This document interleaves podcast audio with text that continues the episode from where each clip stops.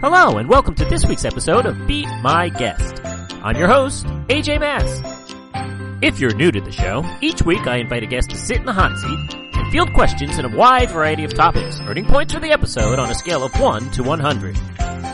For those of you playing along at home, you have but one task set before you, and that is to see if you can beat my guest. But before you can beat my guest, you need to meet my guest, so let's give a warm welcome to today's guest, Adam Wendell. Adam, how are you, sir? I'm just fine. How are you? Doing okay, sir. Uh, welcome to the hot seat. Uh, why don't you tell everyone a little bit about yourself? Maybe a fun fact or two, uh, or you know, basically uh, anything you want to tell the uh, wonderful listeners about how you came to be here in the hot seat today. Sure. I am an attorney. I work for the federal government here outside Washington, D.C. Before that, I was in New Jersey for almost 18 years, I guess, uh, between law school and just working up there for a while. I am a trivia enthusiast. I do pub trivia. I do Learned League. I do all the things that all the trivia people do. We have a mutual friend, which is how I ended up here, I think. And otherwise, I'm just happy to be here. Excellent. Uh, whereabouts in Jersey? What exit on the turnpike, as it were? 153B on the Garden State Parkway.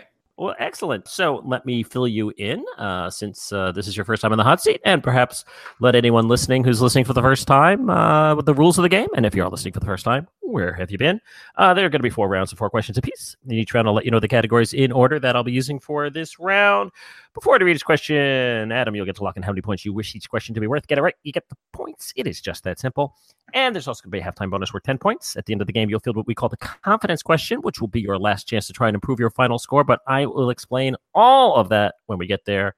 We cannot get there until we uh, merge onto the uh, highway, uh, going 65 miles per hour, headed north, uh, wearing sunglasses or something like that. Adam, are you ready to go? As ready as I'm going to be. Excellent. In round one. As always, as usual, the point values available to you will be one, three, five, and seven. Here are the categories we're going to be using tonight. We're going to kick things off with science. Science. Followed up with what comes next. Move along to who done it.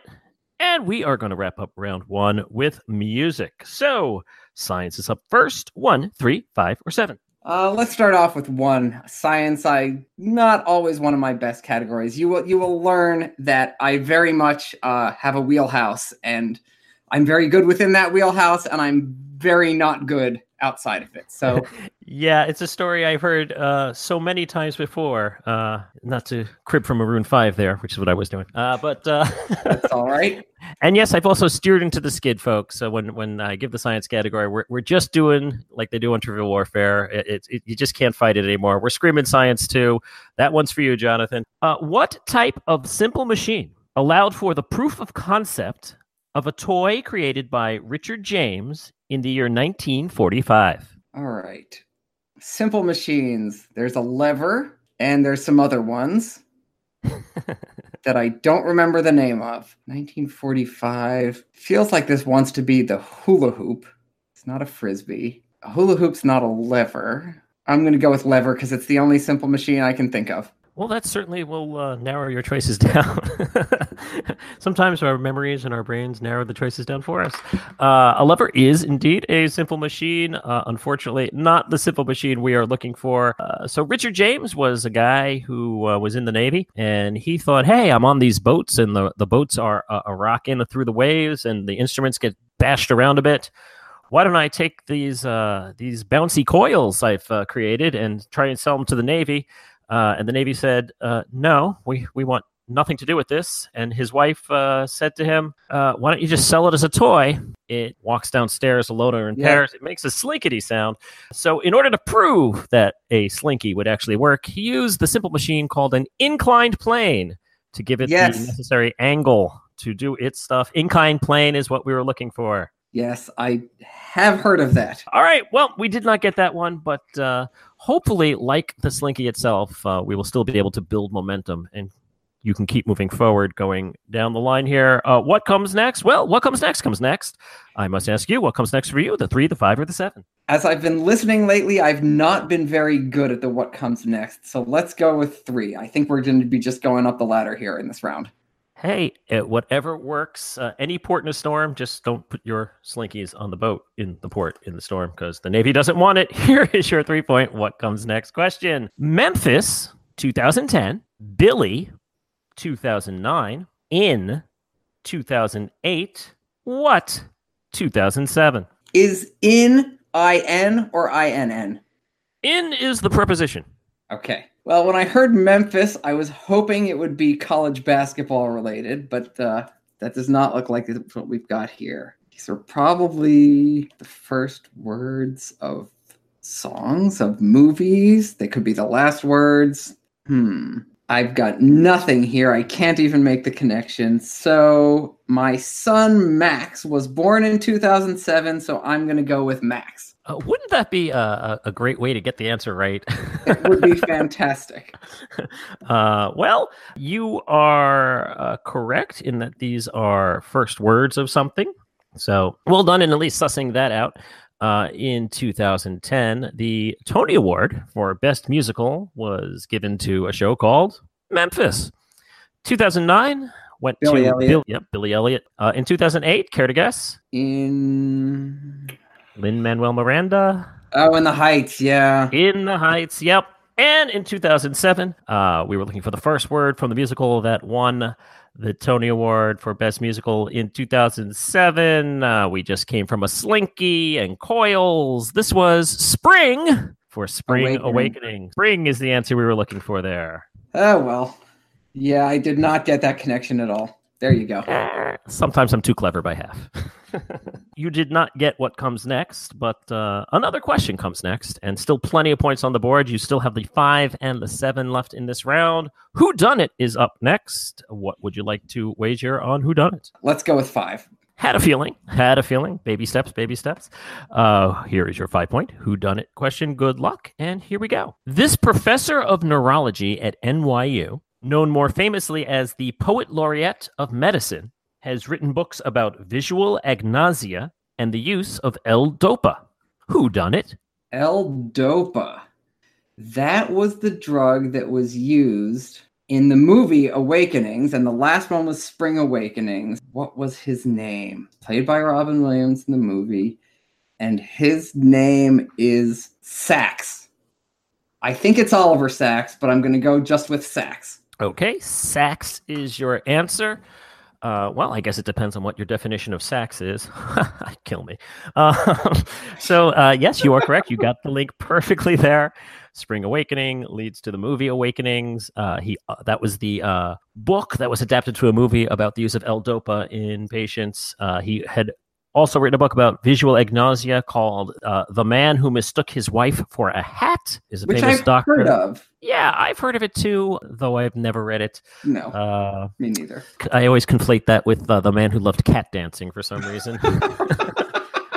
Hat, cat. Uh, in, in French, chat chapeau. Uh, anyway, uh, this is indeed a doctor. His first name is indeed Oliver, and his last name for five points is Sacks. Dr. Oliver Sacks, well done. Five points for you. All You are on the board. I am on the board.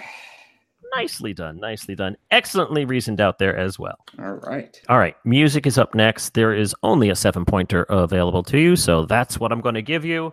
Hopefully, we can definitely keep this momentum going down the incline plane, picking up speed, accelerating, and jerking, and all that good stuff. Baby, this town rips the bones from your back. It's a death trap.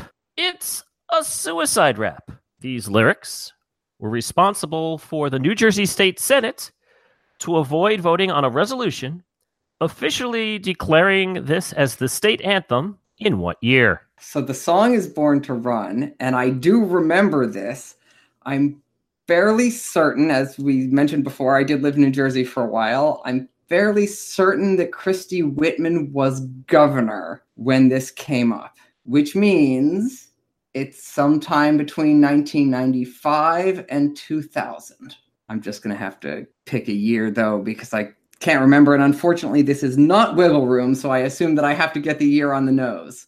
Indeed. Uh, let's go with 1996. 1996 is your answer. Uh, unfortunately, I believe you are a little bit late on this. The uh, album itself, Born to Run, was released in 1975. You do have the That I song, correct? Comedians have been making fun of this song uh, as uh, the potentiality for being the New Jersey state anthem for years and years and years. Uh, unfortunately, uh, not in the 90s. This was actually proposed by the state assembly in June of 1980. Oh wow! So that Yeah. means the answer is Brendan Byrne. Oof, you're gonna make me do that. It's not Tom Kean. Uh, New Jersey and you, perfect together. No, Tom Uh, Kean was eighty-one. Yeah, uh, the uh, state assembly passed it, and uh, the uh, state senate decided to just filibuster and not even vote on it because uh, someone played the words for them. Wow. they did not know this lyric was in there. They were all about to vote for it, and they said, "Oh, we're talking about death and suicide. No, no, let's just not vote." and it never I- came to the floor. I remember the whole thing. I remembered that it came up. I thought it could come up more than once, maybe, and I just, I just, that's just a misremember on my part. Oh well. Yeah, I, they also uh, in that same bill were going to name Bruce Springsteen as the official uh, rock ambassador of the state of New Jersey, and uh, that did not pass as well. I do think perhaps that they when they reprised that one, I think perhaps in the '90s, uh, and just named him as uh, some sort of uh, you know Bruce Springsteen Day or something like that. Uh, Maybe. But uh, they left Born to Run behind. Uh, let's get out of this round while we're young, shall we, Yeah, Adam? I think so. I got the five, so you know that's not too bad. Exactly. Five points out of 16. Not shabby at all. We are going to move along to round two. Point values right. are going to increase to two, four, six, and eight. Who do we appreciate? We appreciate you, Adam, for hanging in there. Here are the categories we're going to be using in round two. We're going to kick things off with literature, followed off with analogies, moving right along to history. And we are going to wrap up the first half in round two with Pop Goes the Blank. Literature up first, two, four, six, or eight. Uh, let's go with two. Literature is not one of my best categories unless it falls into a very, very narrow band. So I'm gonna let's go small on this one. Good luck. And here is your two point literature question 12 year old Claudia Kincaid runs away from home and hides out at the Met. In what award winning book from 1968? That does not ring a bell. This strikes me though as it could be something by E.B. White. Maybe seems to be the kind of thing that he would write about, but that doesn't help me with a title because it's not Charlotte's Web, and I'm pretty sure it's not Stuart Little. It's not Night at the Museum. I'm pretty sure that was not a book before it was the movie. It's not A Night at the Met. That's a Robin Williams comedy special. What did we have? And yet he was before? also a night at the museum. Go figure. That's true, actually. There you go. Th- that's unfortunately a not connection. I was going to go back and think is there a connection to the, the previous round, but if there is, it's not going to help me. I'm just going to go with Runaway. Maybe there's a connection to Born to Run. Fair enough. Uh, runaway is your answer. Well, I did mention that she runs away in the clue, so uh, that was your basic your your Yeah. tie in there. Twelve year old. Whenever you get a twelve year old protagonist, it's probably going to be a kid's book. It's a it's a good uh, guess there. Uh, this is indeed the Newbery Medal winner from 1968. Uh, it is a book that was penned by an author named E. L. Konigsburg. Oh, I know that name. And it is from the mixed up files of Mrs. Basil E. Frankweiler. I've heard of that. I don't think I ever read it as, as a kid, but I have heard of that. And I don't think my kids have that either. Get it? I did not read it, but I certainly have heard the title. It's one of those really long kids' book titles that, if it does come up in trivia, I will never remember it in the right order. So, there you go. Yeah, it, it rings a bell, but not enough of one. So moving yeah, certainly on. not enough to get you the two points, but that's okay. We uh, onward and upward and ever, ever onward. Analogies is up next. We have four, we have six, we have eight. What say ye? I think that I so far I'm going to be going in order in these rounds. I'm going to go with four on analogies. Hey, you know, put one foot in front of the other. Soon you'll be walking across the floor. it's uh, it's almost so. Christmas season, so you know, hey, let's sing songs from uh, really bad claymation type uh, stop action uh, Rankin Bass nonsense. Indeed. All right, here is your four point analogies question. Kaliningrad is to Russia as Malia is to what? And that is spelled M E L I L L A, pronounced Malia. Malia. Spelled that way, it is a Spanish word. Kaliningrad is definitely a city in Russia. So that means I need to figure out where Melia is. I don't think it's in Spain. I've been to Spain. I've looked at maps of Spain by be- from being there, and I don't think it's there. So let's go to Latin America, and I'm just going to have to pick a country because I don't know where it is. Unless, is Kaliningrad not in Russia, but in a former Russian republic, and this is a city in somewhere that seceded from another country. Uh, even with Spanish names, that's not going to help me. So let's just pick a Spanish speaking country and go with Venezuela. Venezuela. Uh, not too many people go with Venezuela. Certainly, uh, FIFA doesn't because they never make the World Cup, despite there only being nine countries in South America to compete for the six spots every year. yeah, that most of them do make it. I was thinking of Venezuela because I was listening to one of your previous episodes, and there was something about cheese, and Venezuelan beaver cheese came in. So that's uh, that's how I got there.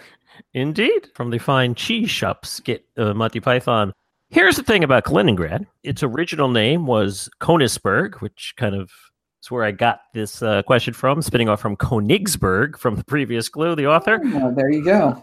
Yeah. I did not know that.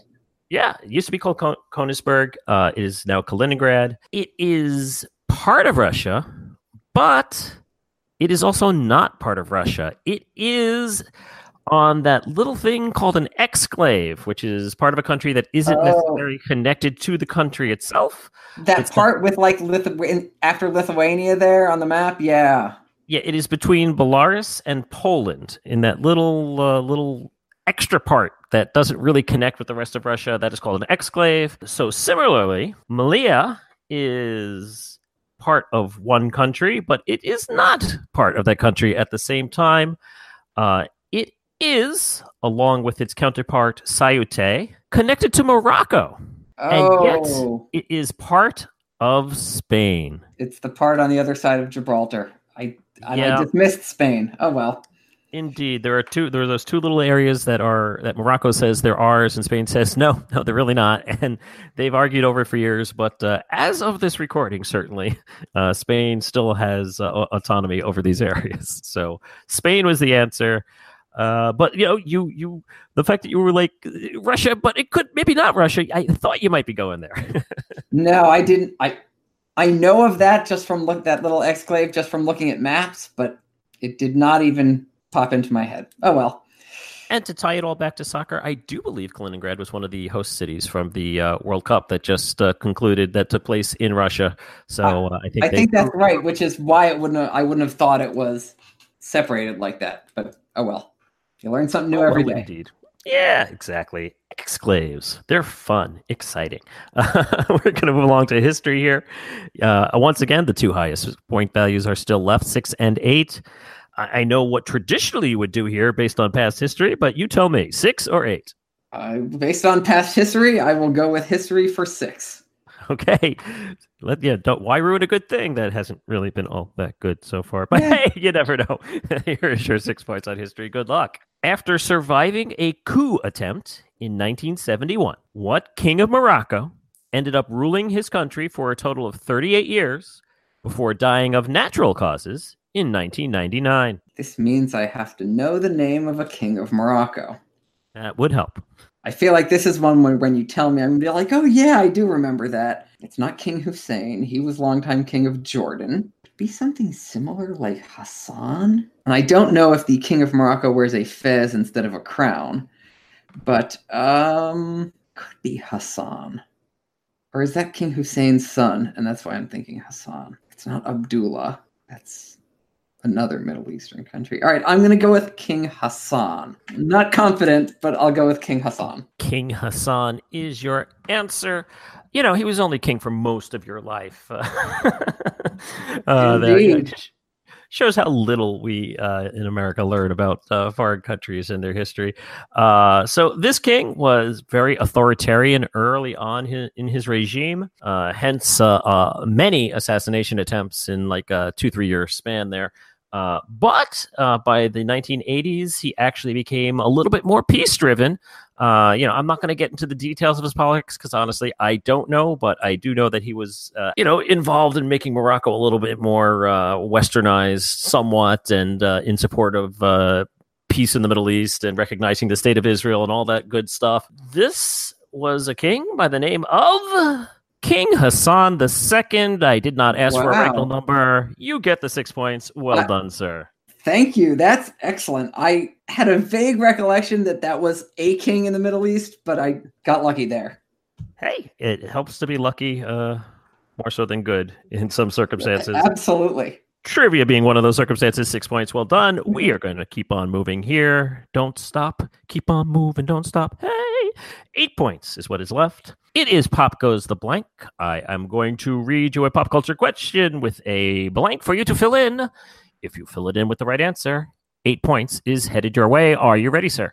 I am ready. Let's go. In the cartoon, Ali Baba Bunny, which is far more offensive 60 years after its original release, let me tell you, uh, Bugs Bunny ends up in a cave, lamenting, I just bet we should have made a left turn at blank. Okay. Well, I this question did not go where I thought it was going. Alibaba Bunny did not sound like something I was familiar with, but I do know that Bugs Bunny often laments that he should have made a left turn at Albuquerque.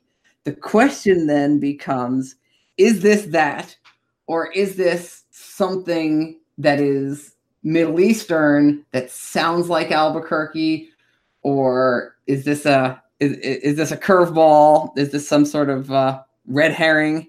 But I don't have anything better, so I'm gonna go with Albuquerque. Gonna go with Albuquerque. You don't know me very well, do ye? Um, don't worry, sir. Don't worry. Nothing to worry at all. Bugs and Daffy are headed to Pismo Beach. They end up somehow in a cave with a, a bodyguard who is uh, by the name of Hassan, who has the uh, very famous Hassan chop. Is pretty much his only line. Yeah, like I said, it's offensive. Uh, but so many uh, things from that era are. Indeed. Uh, also, where where uh, Daffy goes, it's mine, it's mine, it's mine, it's all mine, it's mine, it's mine, it's all mine. Uh, he should have made a right turn at La Jolla, as he says, not La Jolla, but he says La Jolla. And he just bet he should have made the left turn at Albuquerque. Eight points for Oh. you. Well done. All right, I'm very glad that I didn't talk myself out of that. I was worried there. I was worried. I was too. Well, excellent. Round uh, 14 points out of a possible 20 in round two. We're going to add that to the five points you had at the end of round one, which means as we headed to halftime, 19 points, more than respectable. Well done for you. Here is how halftime is going to work.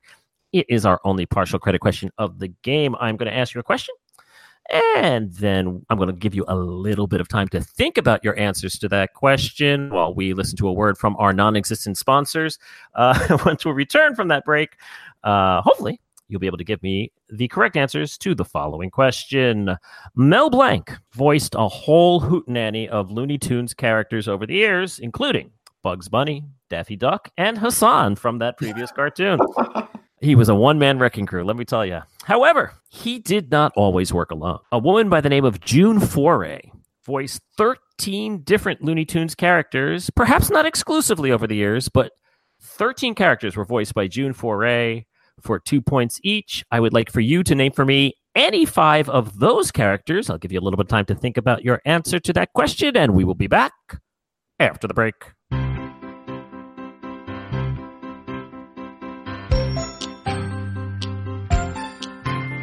Are you beating my guest, or is my guest beating you? Tell us all about it on Twitter or Gmail at BMGPod. If you like what you're hearing, please review and rate us on iTunes. And if you'd like to support Beat My Guest, helping to make more episodes like this possible, please consider becoming a patron at patron.podbean.com slash beatmyguest. And now back to me for the second half of this week's episode. And welcome back to Beat My Guest. My guest this week is Adam Wendell. When we last left Adam, he was sitting on 19 beautiful points working on the following halftime question. Mel Blanc voiced a whole hootenanny of Looney Tunes characters over the years, including Bugs Bunny, Daffy Duck, and Hassan. However, he did not always work alone. June Foray voiced 13 different Looney Tunes characters of her own, although not always exclusively.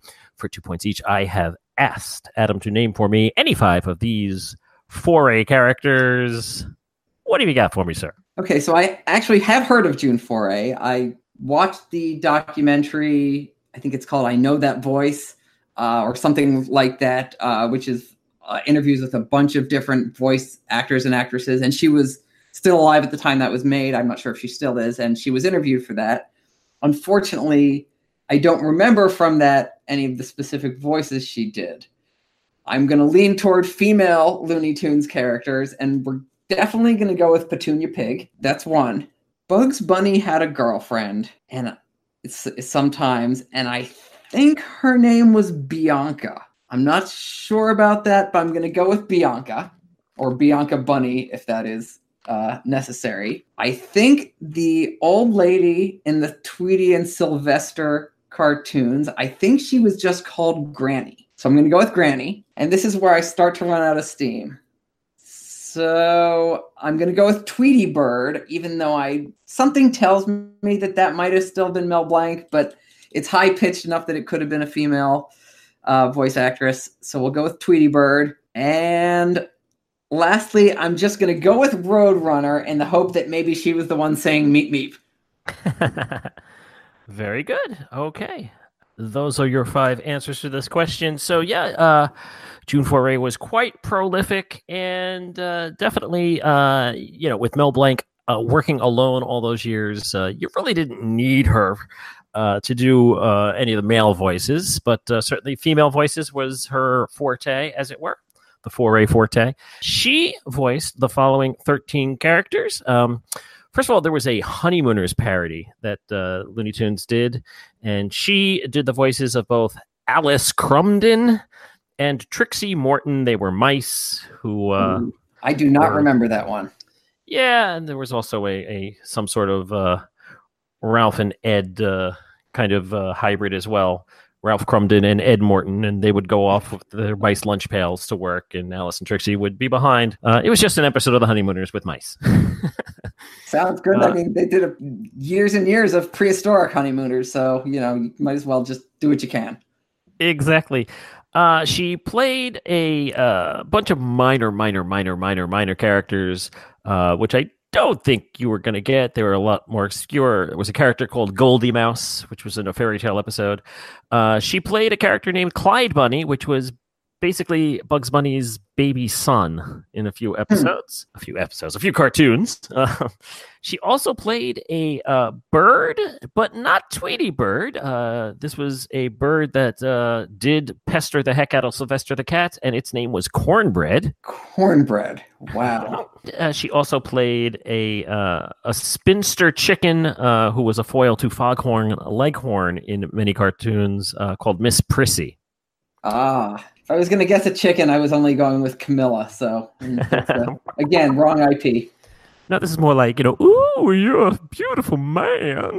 Can I get you some of the beautiful man there? Oh, now stay away from me, girl. Stay away. Then she played four characters, uh, a group of four characters that were kind of uh, what I call the relationship characters. Um, there was a character named Mrs. Cat. I don't remember which cat she was uh, marrying there. Uh, Mr. It, Cat. It might have been uh, Pepe Le Pew's uh, girlfriend. I don't know, but she played oh. Mrs. Cat. Pepe Le Pew's girlfriend, I think she was named Fifi or something like Fifi, but I also don't think she spoke. Yeah, well, nevertheless, there's a Mrs. Cat. Uh, she also uh, not anyone who was uh, romantically involved with Bugs Bunny, unfortunately, uh, but she did play Mrs. Daffy Duck, whose name was Mrs. Daffy Duck. As you do. She also played another pussycat called Penelope Pussycat, and she played Porky's girlfriend extraordinaire, Petunia Pig. Two points for you oh, on that one. Well done. Got one. There you go. And then uh, three other characters who were in a bunch of uh, a bunch of cartoons uh, reprised.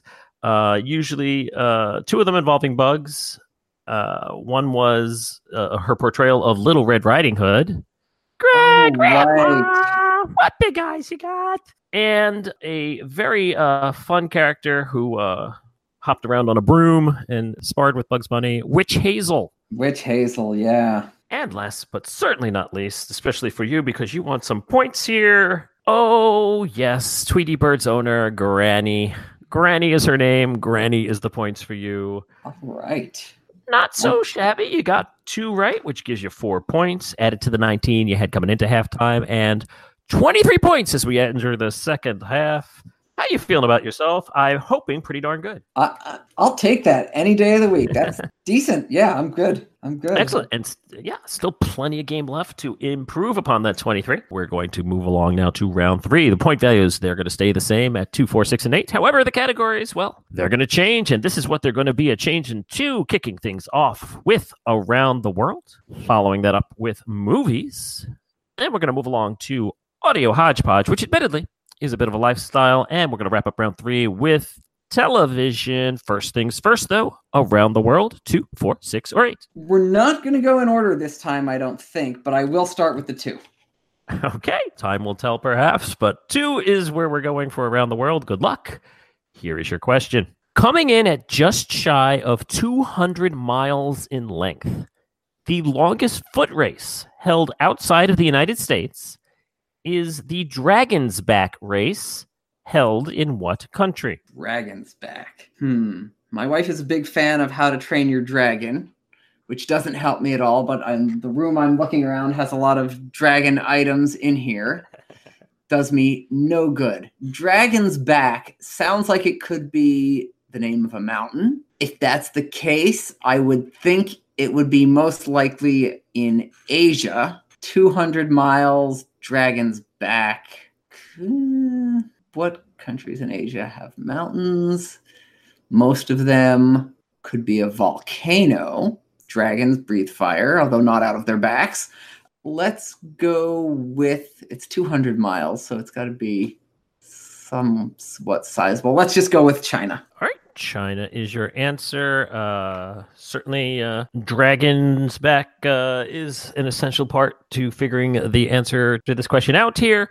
Uh, so, and it is not uh, Westeros or Essos for that matter. Uh, nothing to do with Daenerys Targaryen, Mother of Dragons. I, I, know probably more about the geography of Westeros and Essos than I do about the geography of uh, much of the world. So if it was that, if it was that, I would have gotten it probably. Indeed. Well, you are correct that this is held over mountainous terrain. It actually is a five-day race.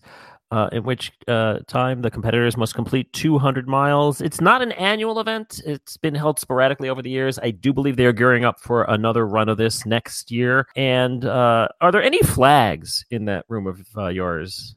Oh, is it Nepal because of the the the jagged shaped flag? It is not. It is a country who has a dragon on their flag, and that would be the country of Wales. Oh wow! I did did not even think about the flag. I do know the Welsh flag. My my wife is of Welsh ancestry, so Ouch. We were we were just watching an episode of the Great British Baking Show where someone made a thing out of the flag with that was decorated like the Welsh flag. I'm familiar with that flag, but oh well. Yeah, we went to a question about uh, Bugs Bunny, who's a rabbit, and moved on to Welsh rarebit. I don't know. and dragons and whales. We've got animals all over the place. Animals, animals everywhere, indeed. Uh, let us move along quickly, racing along to movies. You have a four, you have a six, you have an eight. How much will you put on the movies? Let's go with six. Six points for movies. Good luck. And here's your question Avid runner Thomas Levy is mugged, then abducted, and then tortured. In what 1970s film? Don't worry, Adam. It's safe to give me your answer. Don't worry, it's safe. So the last question was about a race. I was thinking this was going to be a question about whales, something with whales, W H A L E S, but no. So you add no. So put that free willy answer away and save I, it for another day. I, I, was thinking, you know, Elijah Wood or something like that. Uh, but the it's safe makes me think of the is it safe torture scene, which is, I believe, Marathon Man. Even though I've never seen it, I've heard of it. And is it safe is the word that the dentist, and I'm making air quotes here, uh, uses. So I think that there's a chance you're looking for Marathon Man, and I don't have anything better, so let's go with that. All right, Marathon Man is your answer. Certainly, of uh, all the maligned professions out there, dentist uh, is probably up there on the list of uh, nefarious uh, portrayal on television. And in film, uh, I can think of uh, Little Shop of Horrors, where uh, Orin Scrivello, DDS. Yeah, um, that is a favorite. Of course, far worse than he is uh, uh, Dr. Szell, played by Laurence Olivier in a 1970s film where poor Dustin Hoffman gets put in the chair. Is it safe? Is it safe? Uh, I don't want to describe anything else. I actually have a dentist appointment tomorrow, so I'm just going to quickly, quickly hope that the Novocaine uh, kicks in very soon here, but nothing for you to fear in terms of pain. Six points for you. Marathon Man is the correct answer. Well done. All right. That's uh, that. That is one of those questions I've never seen the movie, but that I know from playing trivia. So exactly. Uh, wrong trivia answers beget right trivia answers the next time around. one would hope. One would hope. Uh, one would hope that this ball can keep on a rolling. Uh, let us continue. Audio hodgepodge is up next. You have four, and you have eight. These, when I listen to the podcast, are really hit or miss for me. So I'm going to go with the four. Save the eight for TV. Very fair. Very fair uh, four points for this audio hodgepodge question. Here's how it's going to work. I am going to ask you the question. After I ask the question, I will play a short clip for you. Hopefully, when you're done listening to the clip, you will easily and without hesitation be able to come up with the answer to the question. Here is said question Who ended up winning the one on one race that resulted from this controversial made for television athletic event. Determine who the best team is. You're, you're, going for a little negotiation technicality. That's your captain. He lodged the protest. You and I want to run 100 to see who the fastest is? Yes, yes. Let's go. All right. All right. Wow. We've had a whole change here. Just a minute, Howard. Yes. They're going to have a runoff. We insist that we're in it as well. if they run the race, they have to run the whole race, not between two people, Howard. Farrah, baby, I'm not in charge of the rules committee. Okay. I think this is the famous Battle of the Network Stars. If I'm wrong, then everything that I say is completely nuts. The question is who won the race? I know Gabe Kapler. No, not Gabe Kapler. Gabe Kapler is the baseball player and manager. Gabe Kaplan was involved, as in Welcome Back Kotter. We've got races and Marathon Man, so I don't think there's a clue there. I think that Gabe Kaplan, again, still not Gabe Kapler, uh, won the race. I never saw this, but I have read various oral histories of it and ridiculousness. So I'm going to go with Gabe Kaplan. Okay, Gabe Kaplan is your answer. Uh, I will uh, allow you to at least initially rest easy to, to let you know that we are indeed listening to a clip from Battle of the Network Stars there. Howard Cosell was the uh, MC and host, uh, not the Rules Commission, as he pointed out so clearly at the, at the clip. I don't make these decisions here. Farrah, go away. So, uh, for those of you not familiar with Battle of the Network Stars, I know they, they brought it back in a really silly form recently with Ronda Rousey as one of the captains. It was awful. Uh, but back in the days, when there were only three channels. When my day, there were only three channels on the television. Oh, my day CBS, yeah, CBS, NBC, ABC. That's all there was. And actors who were on shows on those networks tended to stay with those networks for their entire careers. There was a, a definite allegiance and a camaraderie and an identity. And when they put together this event where television stars would compete in stupid track and field events, they took it incredibly seriously. And this incident was a relay race between the three networks. Robert Conrad was captain of the NBC team, and uh, his team left early in the relay race by a few steps, and so they were disqualified. And he was outraged, and Gabe Kaplan was the captain of the ABC team, and he said, "Well, you know, they somehow they got together and said, we'll just race one on one for it." And Telly Savalas is the other voice you hear in the clip, uh, captain of CBS, and he wanted to be in on it, even though they finished third by about sixty-three miles. uh, it, I highly recommend going to YouTube and watching the nine-minute long clip of this. It is fascinating to see uh, how serious that this really was. This was uh, quite the event, and that's why there were so many oral histories of it for uh, Adam to learn that Robert Conrad was the loser of this race. Gabe Kaplan was the victor in this event. Four points for you. Well done, sir. Welcome back. Sometimes age pays. yeah, sometimes. Don't tell my kids though. They say things like, "What was it like way back in the 1900s?" Ooh. Anywho, let us move Indeed. on. The following question is worth eight points. It is television. Are you ready, sir? I am ready. John Travolta portrayed one of the four main members of a group of juvenile delinquents called the Sweat Hogs on a little TV show that you may have heard of. In fact, I know you've heard of it. It's called Welcome Back, Kotter. In order to get your eight points, I need for you to name for me any of the other three actors who played one of the main members of the Sweat Hogs. I was hoping you were going to ask for the names of the characters, not the actors, because those I could have named. The other three being Horshack, Epstein, and uh, Washington. I've got to think about this. You said name two of the three? Oh, no, no, no. Just one. Okay. I am not a cruel and harsh quizmaster. One of them was on Celebrity Boxing, and it was Horshack. And he also was on had a cameo on an episode of Ellen, which might have still been back when it was the Ellen DeGeneres show before it was just Ellen, the the ABC sitcom, not the talk show, where he was introduced as whatever his name it was, TV's Horshack. but that still doesn't help me remember his name. I'm just gonna go with Schwartz, thinking it was probably something Jewish, but maybe not. okay. Schwartz. Thinking it was something Jewish with uh, Gabe Kaplan on the show. How could it not yeah, be something yeah. Jewish? uh, did I ever tell you the story of my Aunt Sophie? yes, every episode of uh, of that wonderful sitcom. It was an awful sitcom. It was just all we had. Uh, and Gabe Kaplan telling his wife a story about a relative that went nowhere, and then the the laugh track and the applause track kicked in, and which led you to believe that people were actually entertained, which they were not. so, I mean, again, uh, everything's relative. To, yeah, was what we had. Indeed. Uh, so, uh, absolutely correct in terms of the the actual character names. John Travolta played Barbarino. Uh, we had Horshack, we had Epstein, we had Freddie Boom Boom Washington. Hi there.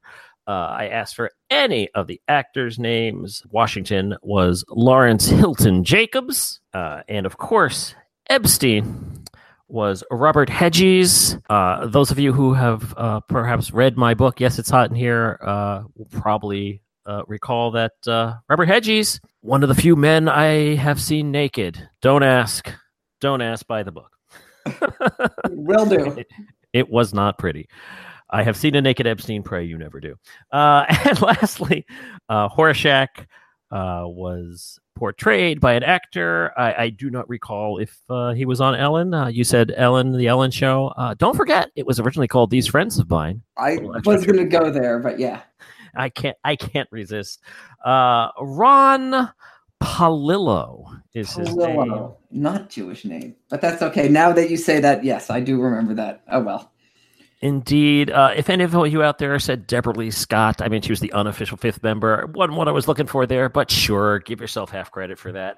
she was on the show. No points for you on that one, uh, but you did get 10 points out of the possible 20 in that round. Uh, not too shabby, sir. Uh, we're going to add the 10 points to the 23, which means you now have 33 points as we head into round four. How are you feeling, sir? I'm doing all right. I'm doing all right. Looking, trying to see if I can predict what categories are next based on what we've had and what you usually have. But my brain is not uh, that focused on that. okay. Well, we're what? Uh, let us hope that these answers come out your mouth and don't go up your nose with a rubber hose. As we move on to round four, point values will increase to three, five, seven, and nine. Here are the categories we're going to be using in round four kicking things off with sports. Moving along to That Happened. Follow that up with Mashup. And we are going to wrap up round four and regulation time here with The Wiggle Room. Sports is up first, however, 35709. Let's go with nine for sports. Here is your nine point sports question. On May 4th, 1975, two baseball players took part in a race held in two separate stadiums approximately 2,400 miles apart. Name either player involved in this race or the reason for the excitement surrounding this entire situation. Hmm. Gotta be disappointed that there's a baseball question that I haven't even heard of this. 1975. So that's, I know lots of players from that era. A race, 2,000 miles apart. So that could be Chicago and the West Coast, Milwaukee. 1975 was the end of Hank Aaron's career, but why would he be involved in a race? The end of 76, but hmm. Let's see, what did we have in the previous question? It was another round, but Washington. No reason why it would be UL Washington or Claudell. It's probably a little early for him. Maybe not. Um, you know what? I'm just going to go with Washington because I have no clue on this one. Okay. Washington is your answer. Uh, if if this race had uh, involved UL Washington, then uh, certainly the reason for the race would have something to do with toothpicks, because that's pretty much all he was known for is Yep. playing with a toothpick in his mouth. I think you have heard of this. I think you just don't know you've heard of this. Uh, although perhaps you just don't know the details. In May of 1975, baseball was counting down to a very, very important milestone, being someone was about to score the one millionth run in baseball history. Oh.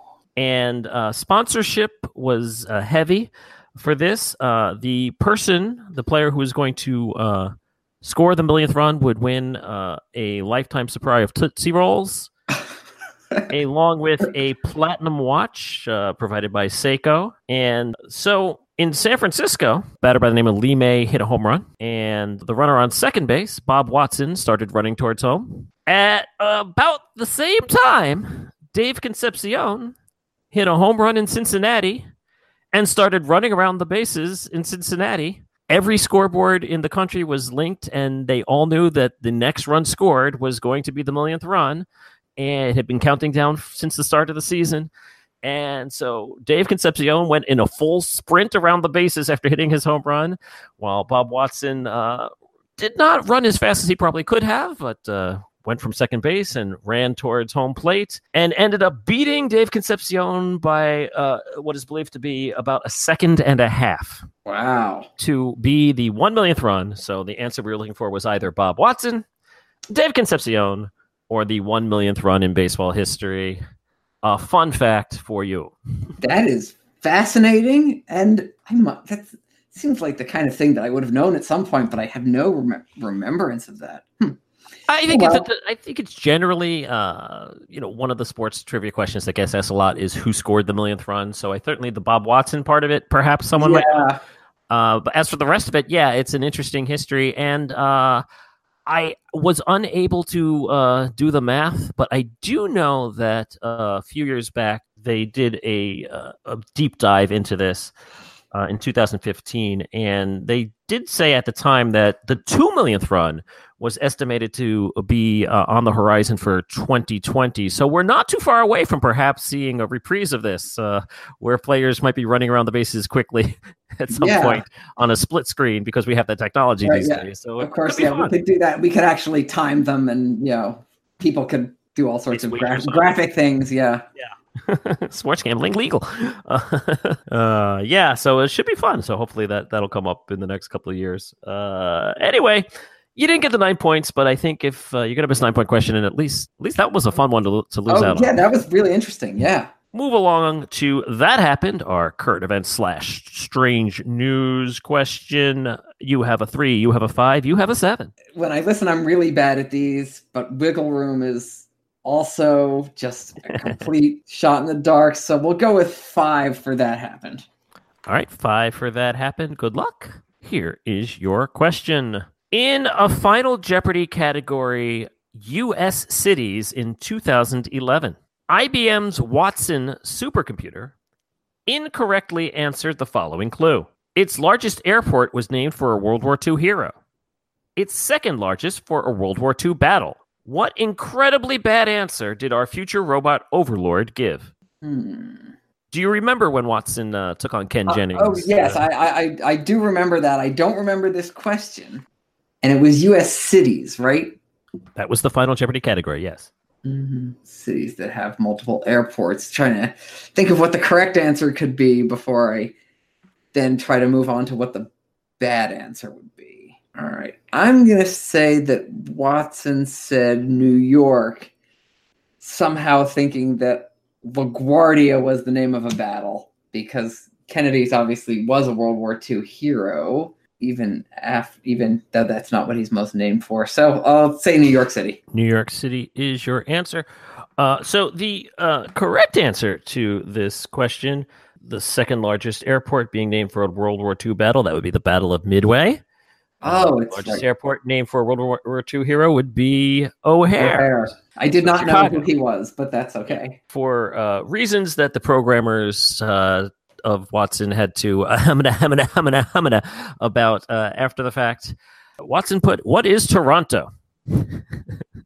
Which is a pretty bad answer for a category called U.S. cities. Uh, computers should not make those those mistakes. Yes, indeed. And I'm sure many Canadians were very uh, upset, but really just apologized because that's what they do. Indeed, yeah, I think they, they said, well, yeah, you know, U.S. cities was a category, it wasn't in the question, and blah bitty blah bitty blah bitty. Excuses, excuses, excuses. Uh, Watson still did pretty well, so Yeah, I'm not complaining there. Indeed. All right, two questions left. Mashup is next. You have a three pointer. You have a seven pointer. What say ye for mashup? Oh, let's go with seven. We got to save the lowest point value for wiggle room.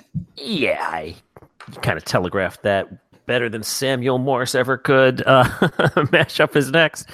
Here is your seven point mashup question. Brian and Tyler have cruised to success not only by singing, but also by prepping ingredients and assembling dishes in the back of house. Brian and Tyler assembling dishes in the back of house. Are Brian and Tyler? Back of house, food in the back of house. That sounds like some kind of maybe cooking show or one of these uh, Gordon Ramsay type shows where he's yelling at people to get the food out and doing horrible things.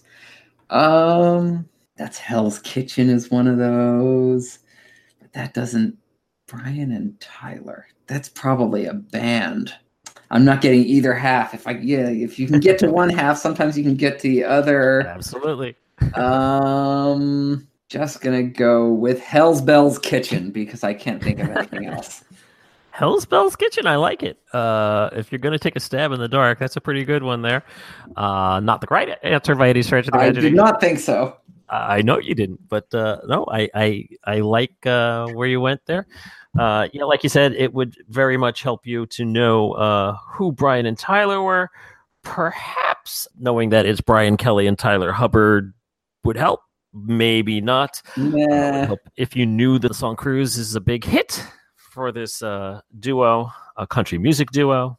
Oh, there They you are- go. That's never They're called Florida Georgia Line. I have heard of them. So the answer that I am looking for here, if these bandmates were to go back of house and prep the food, they would be Florida Georgia line cooks. Yep, yeah, there was no way I was getting the Florida Georgia line part of that, and I don't think you could get it without that. So yeah, line cooks, I know what those are, uh, but I was thinking it was a pop culture reference and not just a description. Oh well. Yeah, you know, it's a very pop culture heavy podcast, so I can understand why you would think that, but uh, not always. There you go. Well, we have one question left. We're going to take a ride and cruise uh, into the Wiggle Room here, our numbers category. Uh, only one question left, so I know you're going to put three points on this. That's all you can do. Let's see what you can do with it. Here is your three point Wiggle Room question. According to a little work I did on Google Maps, what is the approximate length of the border between Florida and Georgia in miles? All right. So I do like maps, and I do look at maps a lot. So, And you do get a 10% wiggle room in either direction, so you do not have to be spot on. Right, right, right, right. So Florida's northern border is longer than Georgia's southern border. So it's the Georgia southern border that we're looking for, basically, because that will border Florida all the way across. 200 miles or so. Maybe it's a little longer. Let's try this is one of those where I can visualize it, and you have to, and you sort of know how long the whole United States is, and you're trying trying to figure out what portion of that whole length from say Savannah to LA or San Diego that I'm looking at. Say 230 miles. Okay, 230 miles is your answer. Uh, so, yeah, the Florida Panhandle goes across several states there, but uh, just the uh, easternmost part is what uh, hits Georgia there. Uh, the reason that Florida Georgia line is such a is the name of the band is because it's uh, actually a very controversial thing throughout history.